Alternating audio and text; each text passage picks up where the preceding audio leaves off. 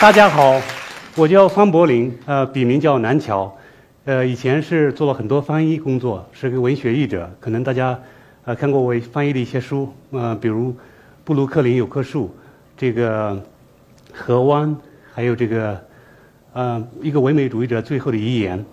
但是我我的工作呢是一个课程设计师，instructional designer。说起课程课程设计师呢，可能大家在三百六十行里面找不到这种职业。呃，在美国也是很陌生。我说我是课程设计师，大家一般都说哦，很有意思，说明他是基本上是不知道是什么什么一个什么一个概念。呃，我今天要跟跟大家讲的是呢，不是文学翻译，因为这个毕竟是一个小众的一个话题。我想跟大家讲一讲这个学习，因为我从一一路上跑过来，坐那个地铁上也好，轻轨上也好，还是从我们老家的小小院子里面也好，或者是火车上也好，飞机上也好，我看到所有的人都在学习。要不小孩坐在院子口，或者小孩坐在这个胡同口学习；有的呢，这个年轻的职业者在这个火车上边看着 iPad 边记笔记，到处都是学学习者。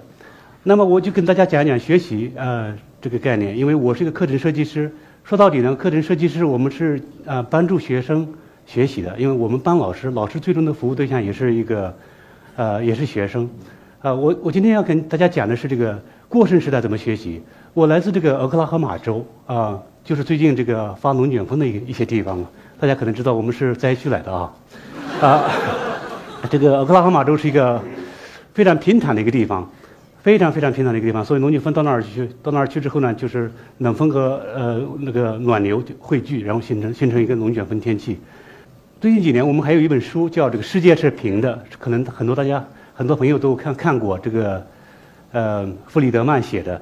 他说：“这个世界上，呃，不管是产业也好，还是教育也好，很多过去的障碍正在被移除，所以现在世界越来越平。那么教育也是这么回事。教育以前时间的、空间的一些限制，也慢慢的因为技术的原因，因为其他的各方面的原因，教育教育这个这个世界也是变得越来越平。啊，就和就像我们俄克拉荷马一样。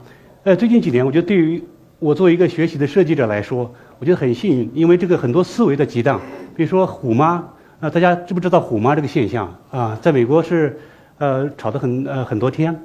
嗯，虎妈说小孩必须要推他，小孩才去必须学呃才去学习。但是另外一个人呢是这个 Ken Robinson，英国的一个呃教育教育者，他说小孩你必须培养他内在的动动力，然后他才可以把所有的资源汇聚起来，然后让自己呢更好的学习。嗯，美国学习为为什么会有这么多讨论呢？因为美国现在学习，或者说美国的教育也面临着很多问题。比如说，美国现在对对于这个体育啊过于重视。大家从这个地图上可以看出来，这个黄色的是这个美，就这是美国学校里面的学校里面的工资待遇啊，哪个哪个地方谁谁拿的工资待遇最高？黄色的是呃橄榄球队的教练，橙色的是呃这个篮球教练。这很多学校里面都是这个那个教练工资比呃校校长还拿的还要高。嗯，另外，这个美国是个发达国家，是一个富裕国家。那么，富裕呢，也有它的富裕病。比如说，小孩现在这个手头的呃电子设备太多，家里面有 V、Xbox、有 iPhone、iPod，他们在一起的时候，很多时间就花在这个上面了。啊，另外一个小美国小孩比较懒，做作业的时候呢，啊，就是漫不经心。就今天作业要要交了，所以他们就愁眉苦脸，就像这个大猩猩一样。我刚到美国的时候，要适应的东西，第一个其实其实呢，教育只是一个方面哈。我觉得最困难的是什么呢？是饮食。嗯，我们有有首歌叫“不管走到哪里，洋装穿在身，我心依然是中国心”。其实不如说呢，我的胃依然是中国胃。所以呢，我们到了美国之后呢，我们就千方百计的找这个中国东西去吃。那么在一些小地方，我去的都是一些啊鸟鸟都不下蛋的一些小地方啊。所以这个这些小地方呢。中国菜呢也不正宗，不像这个洛杉矶，不像这个纽约，所以很多是中国自助餐这种形式。呃，你到这个中国自助餐呢，你可以随便取，你想吃多少吃多少。嗯，很多时候就把自己给吃撑着。我们那时候留学生很穷，嗯，一周巴不得等于一个星期星期六的时候去吃一顿吃一顿那个中国的自助餐，所以提前还有很多准备运动，做扩胸运动，还有吃这个健胃丸，所以。吃的就是饿的扶着墙进去，然后扶着墙出来，这个那那种。其实今天学习也是这么一个一回事儿哈。学习呢，这个资源也是越来越丰富。我以前是学英美文学专业的，这个学英文我们需要听这个外呃外文的广播，对吧？比如说美国之音 VOA。我老师那一代啊，我老师的那那一代，他们要听这个美美美国之音，这是敌台，所以听这个敌台呢还要省省外办特批。那么到了我这一代呢就好多了，那么我们可以听那个美国之音，可以随便听，只要买一个这个短波收音机就可以听了。那么我们有有了新的选择，我们可以听 VOA，也可以听这个 BBC，呃，英可以学这个美国口音。英国口音，你要是想这个学这个朝鲜人民广播电台这个英语口音也是可以的。我一个老师学的惟妙惟肖，啊，对，这是我们这一代，我觉得我们的选择比以前就多多了。那么再到下面这一代，零零后的、九零后的这一代，嗯，他们的选择更多。比如说，他们可以听很多这个播客、视频播客，还有一种课叫慕课，慕课叫 Massive Open Online Courses，叫大规模的让几千人、几千人。上万人看的这种这种呃收看的这种课，还有这个可汗呃学院，可汗学院是那种学短的视频放在一起让学生去学习。我我小孩非常喜欢这个，还有 YouTube、iTunes、苹果苹果公司所有这些商家，他们都千方百计进入这个教育这个领域，能希望能够切分到教育的一块蛋糕。然后出版商呢，他也会提供一些资源，所以现在的资源简直是海量的资源，非常丰富。但是这个海量的丰富呢？这个资源对我们并不是一件好事情。美国有一句话叫“这个，如果你给一个人绳子太多的话，搞不好他会把自己给吊死。”我我在老家我们上不了网，所以没办法去上网找照片，所以我自己画。大家可以看出来，我是一个很好的画家。啊，呃，所以这个过度的自由啊，有时候对我们来说也不是一个很好的事情。为什么呢？就因为这个老师他的角色也在变，因为资源太丰富了，老师也在选也在选择，老师在选择也在被选择。以前的老师。嗯，他们是站在舞台上的智者，呃，就像我这样哈，不，其实我也不是智者。这个，但现在这个老师呢，因为学生资源很丰富，学生可以去调用其他的资源，所以他们就变成了 guide on the side，呃，有点押韵是吧？这个边上的向导，因为学生可以自主去选择很多东西。那么这个在过剩时代啊，大家做选择的时候，老师的角色也在变。他很多的时候呢，他不仅仅是一个一个把知识传传授给你的这这样的一种角色了，而是呢，他在边上当你的向导，当你的脚手架。很多人觉得这个现在中国教育很有问题，那么大环境呢如此，我们怎么办呢？我们怎么成长呢？有一句话，就当你把这个世界看成一个钉子的时候，呃，当你唯一的工具是钉锤的时候，你会把所有的问题看成钉子。可能有时候会大家会发现，有些问题呢。其实不是钉子，是是螺丝钉。那么你用钉锤是解决不了的，那怎么办呢？用螺丝刀。那么你的工具箱里面所有的锤子全部换成呃螺丝刀，是不是问题就解决了呢？我我觉得关键啊，在这个时代，我觉得国国与国之间的差别越来越小。那么我们的选择其实是个其实是很很大的，我们个人能能动性是很大的。即便我们换了一个大环境啊，有时候我们也可以选择把自己包在一个气泡里边儿。比如说在在美国这个环境下，很多中国学生学生去了。那么呢，他们就集中在自己这个华人留学生或者或者这个留学生和学者这个小圈子里边儿，然后还有这个中文学校，虽然是很好的一件事情啊，啊，爸爸妈妈把小孩送去学中文，但是呢，很多时候小孩在学中文的时候呢，这个爸爸妈妈们在一起就聊天，然后互相攀比，互相这个交流切磋，一开始是好事情，后来我发现呢，这简直就成了这个虎妈的集中营了。所以怎么办呢？我觉得应该走出这个气泡。应该融入到其他群体里边，然后不时地反省我们自己的教育。不管是我们在美国这种环境之下，还是在中国这种环境之下，因为资源在不断的这个提供给我们，各种各样的思想在不断的碰撞，我们的思我们的兴兴趣爱好，我们的能力也在改变。所以我希希望大家呢，随时能够检验自己，能够重新反省自己各种各样的能力。那么在过剩时代，我们怎么样嗯学习呢？怎么样选择呢？我觉得最重要的一点，就像我们刚才吃自助餐一样的。还要找到我们自己喜欢吃的菜，而不是说别人都吃这个这个菜。比如说，很多人去吃这个呃自助餐里面那个那个小龙虾，未必是你喜欢吃的。那么你应该发现自己的需求，学习是一种发现。每个人都是个天才，爱因斯坦就说过这么一句话，就是其实每个人都是个天才。但是如果呢，你是一条鱼的话，你通过爬树，别人通过爬树来识别你的能力的话，那么你一辈子会觉得是自己是一条很蠢的鱼。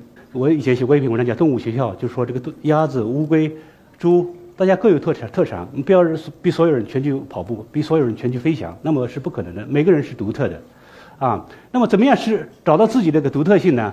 我觉得有一点很重要，就是说你应该识别自己的内心的召唤。怎么样识别识别自己内心的召唤呢？我曾经看过一部电影叫《恋恋笔记本》，英文叫《Notebook》，呃，我在豆瓣上写过的。呃，这里边是一个富家女被两个年轻人同时追求，那么她就面临选择的困境。但是呢，她父母亲也是给她一些建议。呃，这里面几句台词我送给大家，或许呢可以帮助大家识别自己的需求。那第一个台词的是什么呢？是你需要的是什么？大家看到我把你特意大写了。你不要看别人怎么说，也不要看周围，也不要看你的，甚至是不要看你的父母亲怎么希望去刻画你的这个人生，呃，你的你的职业生涯。你应该首先想到你自己的特长是什么，你自己的能力是什么，你应该把它结合起来，和这个资源汇聚起来。另外一个就是说，很多时候呢，我们还很年轻，我我我不是说我啊，这个。嗯，可能在在座各位还很年轻，嗯，可能不知道以后自己是什么一个一个状况。你应该去设法想象，自己二十年后、三十年后在做什么事情。我以前出国之前，呃，我在犹豫。我我以前在这个管理培训和管理咨询行业里面做事情，我可以去学这个管理，也可以学这个教育。那么我一个老师就这么跟我说，啊，他说，嗯，这个选择没哪个说没一定说哪个就一定比哪个好。而是说呢，您怎么样去想象你你的生活？啊，你二十年以后，你希望变得很非常繁忙，挣很多钱呢？然后没有没有自己的事，没自己的多少时间呢？还是希望比较悠闲一点，有自己的时间，有自己的兴趣爱好呢？后来我就想象了一下，我觉得我是后一种人。后来我去学了教育，所以就尽量想象自己的生活。生活确实是需要想象力的，啊，另外一个呢，如果我们确实不知道我们自己呃长处短处在哪里，我们可不可以看看周围其他的人？你父辈那些人他们在做什么事情？然后可不可以让他们作为自己的一个参照系？啊，比如说我做教育技术哈，我有时候也也会看到一些这个五十岁、六十五十多岁甚至六十岁还在做教育技术的人，他们的技术那个知识啊更迭过快，所以他们有时候非常跟得非常难。所以后来我就是我就想应该是发展两个职业，一一边在做这个教育技术，等他过时的时候，我还我还可以做我的翻译和写作。所以这是我我我的做法，还有还有一点呢是什么？安全感。很多时候我们选择职业的时候，或者选择我们学习对象的时候，我们是要寻找一种安全感。我们是希望这个职业或者这这种学习能够给我们带来这个经济上的或者这种心理上的这种安全感。但是这种安全感呢，并不是社会所定定义给你的安全感，而是你在这个职业里边你能不能够成为一个热门的职热门的人物。呃，没有什么职业，它绝对是热门的，绝对是好的。关键还是看你怎么样去和这个职业呃去配合。我们以前读书的时候，是把读书作为一个敲门砖。我们是希望呢，嗯，通过读书，然后是那个上上大学，然后一个门一个门的去过。这种学习呢，是一种外在动力，外在的动力驱动着我们。当我们进入这个成年以后，当我们开始工作以后，呃，我们的学习应该是另外一种形态。是什么形态呢？我们应该尽量找到在这个过。资源过于丰盛的时代，我们应该尽量找到是什么东西在内在的驱动着我们，我们内心是什么什么样的引擎在拉着我们走？怎么样找到这种引擎呢？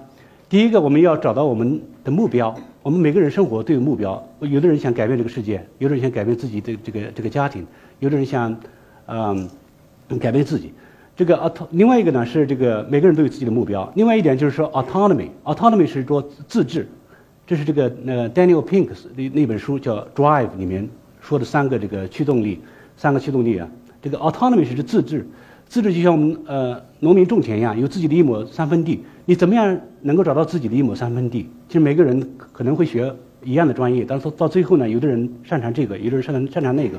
我们每个人自己最终都找到我们自己的 niche，就我们自己这个优势发挥的一个地方。还有一点就是 mastery。Mastery，我们能不能能够掌握一个什么东西？有的东西看上去很好，学起来也很好，但是我们能不能掌握呢？这也这一点也非常关键。那个 Mastery，嗯，我再说这个自助餐的话题哈。我们自助餐往往会吃多了。我们我刚才说了，有有的人吃撑的是扶着墙出来的，那么是不知道自己他的能量潜力区有多有多大，然后吃撑的出来。学习我们有时候忘了，我们头脑也是这么一回事，头脑里也存在一个认知的负荷问题。那么我们学习学个东西，要不要学这个东西？我们也存在一个选择的过程。我们不要给自己的负荷太重。有的东西是我们不需要去学习它的，是可以放在外面的。呃，为什么会这么说呢？我有个老师叫 Romy，是个波兰人。嗯，他说人类的绩效问题其实并不是完全都是这个技能的或者知识的或者态度的问题。有的呢是呃，可能是环境出了问题。比如说，有的人做的事情做得比较好，反而得了得到了惩罚，那么在环境因素上就出现了问题。那么这种情况下，你学的再好，你学的再用功，还是没有用的。所以有些东西呢，是涉及到态度问题。我们或许有这个能力，但是我们不愿意去学它。那么这个态度问题不解决的话，你还是学不进去。我受他的启发，我就觉得啊，这个人的知识，有一些呢是应该放在大脑里边儿。有些东西是我们经常使用的，我们必须放在大脑里面，我们必须学会它。但是另外一些知识啊，我们应该把它放在世界上，放在世界上，knowledge in the head versus knowledge in the world，这两个有很有很有差别的。有些东西呢，一呃一辈子只用一两次，我为什么花一两年时间去学它呢？这个这个问题非常关键。那么我们刚才说，怎么样去掌握一个东西？我们知道了一个东西，应该去学它。比如说，有些东西已经排除在外了，不要去学它了。通过绩效支持这种手段。或者通过其他的手段可以解决它了，还剩下一些东西我们必须学习学习它。那么我们怎么样去掌握我们这种学习呢？人的潜力真是很大。画面上这个老者已经七十多岁了，他还在学这个跆拳道的黑带。他后面的一个老者叫 Master Cox，是馆长级别的一个跆拳道的一个大师。他一辈子拿了三个博士学位。我问他是怎么怎么怎么做到的做到的？他说他，呃，学习的时候没有人可以打打搅他，他把自己时间封闭起来，学习的时间就在做学习的事情。嗯，所以他的效率非常高。那么后来我就想想看啊，我就是我就我就呃设计了一个公式，就 m 等于等于这个 c 呃 e 的平方。大家看上去熟悉不熟悉这个公式啊？这是一个文科生所能理解的相对论。嗯，呃，我这个 m 是指什么呢？是 mastery，我们要掌握什么东西？master 等于 c，c 是 choice of content，我们要选择我们要学习的东西。然后呢，我们要有这个有效的这个教育方法。这些方面的教育方法，有时候我们不能够左右老师，但是我们可以给老师提供反馈。另外一点就是说，我们必须有 engage time。engage time 就是我们学习的时候必须非常专注，精力非常旺盛的时候时候再再去学习。我们在这个过剩时代，有时候学习大家觉得这个网网反正反正这是网络上的学习，我重要的事情完成之后我再去学。很多时候啊，我们把一天的事情完成之后，我们精力已经精疲力竭了，我们那时候学习其实是没有效果的，你还不如不学，不如去睡觉，去上微博去呢。所以这个时间非常关键。我们有个老师叫 Phil 呃 Doty，他就说，他做他一辈子做这个教育设计，他说试了很多方法，都没见什么成效。后来什么最见成效呢？是 time on task，就是说用在任务上的时间，呃非常重要。呃用在任务上时间其实这是个说法非常重要，呃非常简单，但是呢，这个做起来还是很复杂的，需要一一定的设计的。比如说这个。你要是一大块的学习让让人去学，可能会大家会觉得被淹没在里边。那么怎么样去这个学习呢？我们应该提供这个 just in case。过去的学习很多是 just in case learning，就是学习是为了一一种预备。现在越来越多的学习是让我们去 just in time，just enough。OK。比如说我们给老师的培训，我是做老师做一定的呃教师培训哈。做教师培训的时候呢，有时候让老师过来参加我的培训，很多老师不来，有时候我们两个人培训一个人。像今天这个场面对我来说是很震撼的一个场面啊。啊，这个，呃，很多时候我们两个人培训一个人，那老师他们有很多自己的事情。美国的终身教授他们有很多，他要发表文章啊，他要备课，他要有 office hours 这些东西。后来怎么办呢？我们就想方设法的把大的学习转化成小的学习，就转化成一个小小的视频，两分钟、一分钟，让他们需要什么我给他什么，就基本上是按照苹果的那种模式啊，那个教学视频的模式来做。所以很多这个教学视频是这么做出来的。另外一点，教学方法也非常重要，学习方法也很重要。虽然我们有很多选择。但选择之后呢，我们还要用什么样的一种方法去学习？我写了一本书，华东师大出版社的，叫《知识不是力量》。我送给别人的时候，特别送给小学老师的时候，他们都面露难色。什么叫知识不是力量？你这不是给我造访吗？这是。其实我不是这概念，我不是说知识没有没有用，而是说呢，这个我们知识仅仅有知识，不会使用它，不会分析它，不会应用它，那还是没有用的。那但是在任何学科里面，我们都必须建立自己的知识的基础。啊，任何一个学科里面，虽然我们现在可以用 Google 搜搜索很多东西，但是如果缺了这个你基础知识啊，你搜索都不知道怎么搜索。所以希望大家还是在这方面比较比较重视。另外一个，美国的学习，我发现有一个特点，就是说很多学习是基于啊问题的，而不是基于知识的。比如说我们学这个媒体设计的时候，老师就让我们去设计一个网站。那时候呢，设计一个网站的时候，你会学习到很多知识，包括课本上有的，课本上没有的。我当时就设计了一个生态养猪的网站。我当时在翻译一本小说，叫这个《生老谋深算》，里边就说到这个生态养殖的话题。那么我就设计了这个网站，然后放在网上。放到网上之后呢，密码我丢了，所以一直挂在网上。后来就是很多人给我写信，求教我这个生态养猪的话题。我我居然呃一转身成了这个生态养猪的专家了。呃，其实呢，我我我不懂，后来后来这个想方设法的把密码找到，给给删掉了。现在想想也挺后悔的。其实我们做 IT 的为什么不可以养猪呢？丁磊不就是就是这么干的嘛，啊。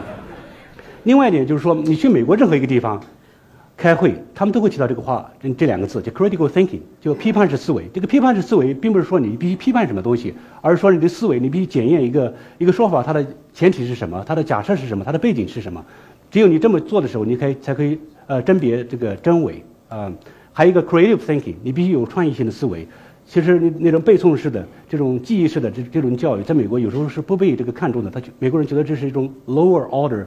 Thinking skills 是一种低等的这个这个学习的技能，还有一个学习方法论也很重要。比如说，我们当时学教育，我们也学了一些方法论。方法论呢，包括这个项目管理，项目管理可能很多专业都都有学这个项目管理。项目管理真是很很管用啊！它教会你你一种思维，可以把一个大的任务切分成一个小的任务，切分成小的任务之后呢，你可以把很难做的事情变得非常容易做。我们有个同学是象牙海岸的，他是一个穆斯林，他有这个他可以娶四个老婆啊。他在美国，但是找没找到，就他只有后来只有唯一的一个老婆，在这个象牙海岸，他想给呃搬到美国来，他就用项目管理的方法，呃，然后解决这个签证这些话题，嗯，但是中国更厉害了，有个有个有有个局局长，我们安徽宣城一个局长，用这个 MBA 的方法管理二十多个情妇，啊，所以谁谁谁说知识不是力量？另外一点就是，不管我们做什么事情。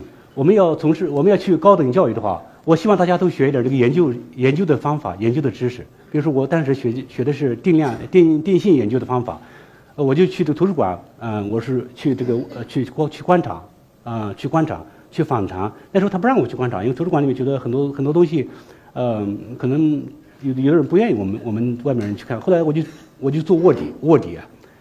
呃，我我就是推着我女儿去，我女儿去读书，她总不会反对吧？然后我在那边去观察，然后记了很多笔记，呃，但是我没有丑化他们任何东西，所以我主要是看图书馆怎么怎么运作的。这种应用技能啊，这种研究技能，在很多场合都可以使用，呃，包括我现在写专栏，很多话题我是一点都不熟悉，比如说美国医疗什么状况，美国这个教科书采用是什么状况，那我都是用这个这个应用研究的方法去去去做的，嗯。最后啊，这时间也快到了，我想我想跟大家说一下这个讲一个故事哈。其实我们有时候看其他国家的教育，看芬兰的教育，看美国的教育，我们总希希望呢把它一些技巧性的东西搬到国内来，一些奇技淫巧搬到国内来。嗯，曾经有一个这个，我跟大家讲一个故事。曾经有一个这个阿拉伯的商人，他到了美国住宾馆开会，呃，开会啊，然后他住在宾馆里面。然后他在宾馆里面的水龙头，他一拧就扭开了，觉得水出来很多，他觉得很好奇，因为在这个沙漠里边，他找水有时候找几天几夜，呃，他觉得很真是非常惊奇，这个水水龙头太可太太可怕了。然后呢，他走的时候回这个阿拉伯的时候，他就把宾馆里面水龙头给卸走了，带回去了。